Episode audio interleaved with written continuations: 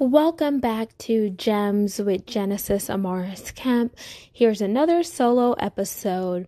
This one is entitled, What Do You Do When Life Challenges Come? And it hits you hard. But before we jump into it, here's the disclaimer this recording may not be repurposed or reproduced without written consent or acknowledgement by me. A failure to comply will result in legal action. So, in life, you know, we all face challenges. Some are good, some are bad, some are in between good and bad, and it's the middle spot. We're all on this journey, or a hell of a ride that I like to say. Um, and the roller coaster is called life because we we have those high moments, we have those low moments, we have our ups and our downs moments where we feel like everything is going great, we're rocking out, we're happy, we have peace, and etc. Then, irks, hard slam on the brakes, and we hit our period of lows where we're going through turmoil, we're facing trials and tribulations, a death in a family, the loss of a job, something is going on with our spouse or partner or just something out of the ordinary has happened and it rocks the dynamics of our now life. And what do you do? Because from the outside looking in, people are like, oh, that's just minor, that's just trivial. But when they're not actually walking in your shoes, when they're not faced with the layoff, when they're not faced with the death of a family member, or a friend when they're not faced with someone that they love going through an illness or having to be a caregiver, a provider, or etc., they can easily open their mouth and say something to you. And yes, you appreciate that they care enough, but sometimes what they say is not really conducive to helping you those words are just there, but they're mere words because you're the one that is doing the task day in and day out. You're the one who's having to alter your life in order to help somebody else. You don't mind helping that person, but it gets exhausting. You feel like you hit a period of burnt out. And what do you do whenever you can't really say how you feel because if you say truly how you feel, people are going to look at you in a different light or etc. But we are all human beings. We are all going through ups and downs and etc. So I feel like we need to come to a place where we could have these courageous conversations. We could have these difficult conversations and we could get out of the emotions. We could get out of the pit and we could start to see our palace. But if we internalize everything and we don't talk about it with a coach, a therapist, an accountability partner, a non biased, non judgmental person that is trained in the area that we are dealing with, or some people say suffering with. I like to be mindful of the words that I'm now choosing so that way certain things won't take root or effect. Then we end up in the same predicament and nothing is changing. So, my question is what do you do when life challenges happen? Some of us may cry. Some some of us may get angry. Some of us may internalize it.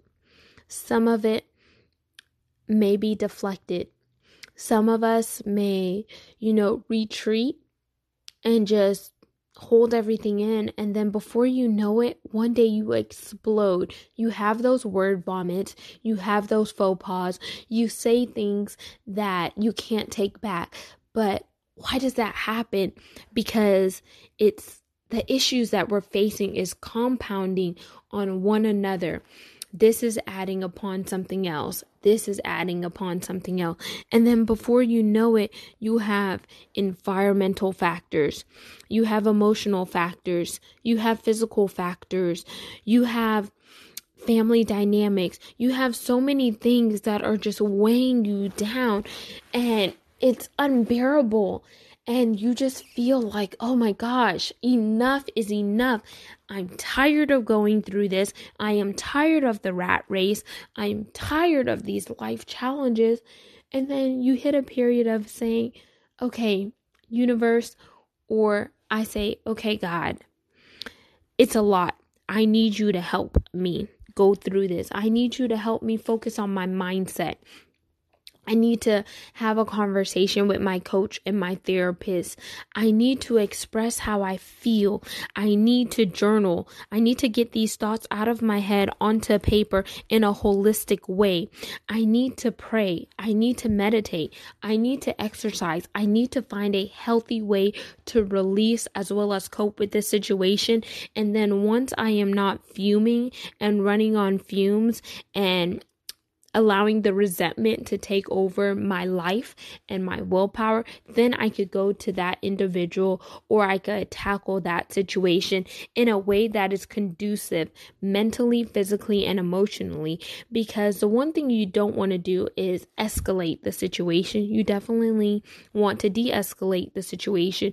You want to go from a period of pessimistic, which is like the negative vantage point, negative focal point, to the period of optimistic, the period of possibility, seeing things in a different light. You definitely want to make sure that you're not coming across as a jerk, not coming across rude, arrogant, or etc., or any labels that other people like to put on it. And you definitely want to make sure that you are staying aligned with your morals, your values, and your characteristics, and you're not allowing yourself to go to a place that whenever you look in the mirror, you're like, oh my gosh, I don't even recognize who I am because you allowed so many things to take root in your life that it caused you to shift who you were. And then before you know it, you're not really happy with yourself. So I hope this is resonating. And I want to ask you what type of approaches do you take whenever you're faced with life struggles and how do you overcome it? Do you have a coach? Do you have a therapist? Do you have an accountability partner? Do you have a mentor? Because a mentor is different than a coach. A coach is different than a than an accountability partner and etc. Then journaling is different than poetry. Poetry is different than open mic or etc. There are so many different things that we can do to help us get out of this rut. But if we aren't opening our mind to see see new things and receive new information and we're coming from a place of just anger, hate, frustration, resentment, guilt, shame, doubt, fear, all of those other things or whatever other feeling or emotionally that emotions that you want to put into that add that in. If you're coming from that place then you're not going to be able to walk into fruitfulness peace abundance prosperity kindness and all of the things that you desire because you're allowing certain things to weigh weigh you down. You're allowing things to keep you in a place of negativity. You're allowing things to change and alter your mood because of what has transpired in your life via those trials and tribulations. But one thing that I've learned is sometimes we go through tests in life, but it's those tests that end up be, being our testimony. But sometimes we don't realize that the test can turn into a testimony and it could produce glory because when we're in a situation, it hurts, it stinks, we get tired, and etc. So, the one thing that I have learned, and I am still learning because I am not perfect and I have my days of ups and downs, and I wouldn't be authentic and transparent if I didn't share that with you. Um, but I figure out what tools do I need, and I've now learned if something is bothering me, I cannot allow it to internalize and fester. I have to talk about it with my coach or my therapist because if I want to put out good vibes, good energy, good vibration, and really help my clients and the people who come to me, then I need to be whole. I need to be complete. And I can't allow certain baggage to weigh me down because if that baggage is weighing me down, then I'm not allowing my cup to be filled back up. And if my cup is not filled back up, I can't pour from an empty cup or empty vessel and I would be a hypocrite. So, once again, my question to you is what challenges have you faced that cause you to feel burnt out, weighed down, and etc. And how do you effectively handle those challenges? Because if you don't have an effective way of handling those challenges, then you are only retreating instead of progressing. And you cannot retreat, you need to progress. Another thing that you have to think about is during the mess, that mess is what's going to curate your message. During the test, the teacher is always quiet, but that test is going to produce a testimony. During that pain, that pain is going to teach you a vital lesson. That vital lesson is going to be conducive to your purpose. During the trauma, it's not always going to be nice and pretty, but if you recognize why did the trauma happen? What did I learn from the trauma? How can I take what I gained from the trauma, apply it, gain a new vantage point, a new perspective, and a new focal point? And how can I help others because I have overcame that trauma? And so many other things. When you start to see things from a different perspective and vantage point, it is truly helpful and conducive, and it frees us. It's liberating, and we start to see why things had to happen the way they did.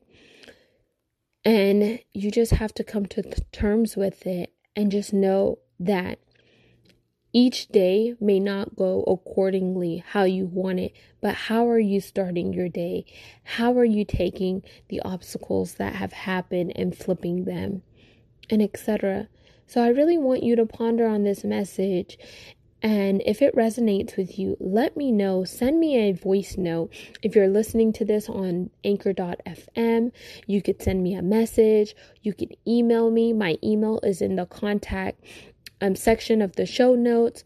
Just really let me know because we are in this together. And if we don't have these conversations, then we're not really growing personally or professionally. And in life, you definitely have to grow through the growing pains, the birthing process, and etc. Because that is how we learn and grow. That is how we're able to share the knowledge that we acquire and make a better world and society. And I will leave you with this. What type of imprint are you making? How is that imprint driving the impact that you want to see? And are you tapping into the world changer that you desire to be? Until we chat next time, peace, love, and lots of blessings. Remember that we are all WIPs, work in progress. You have to give yourself grace and mercy. You have to learn in order to grow. And you have to take actions today to secure a bigger, better, and brighter future. Signing out, Genesis Amaris Kemp.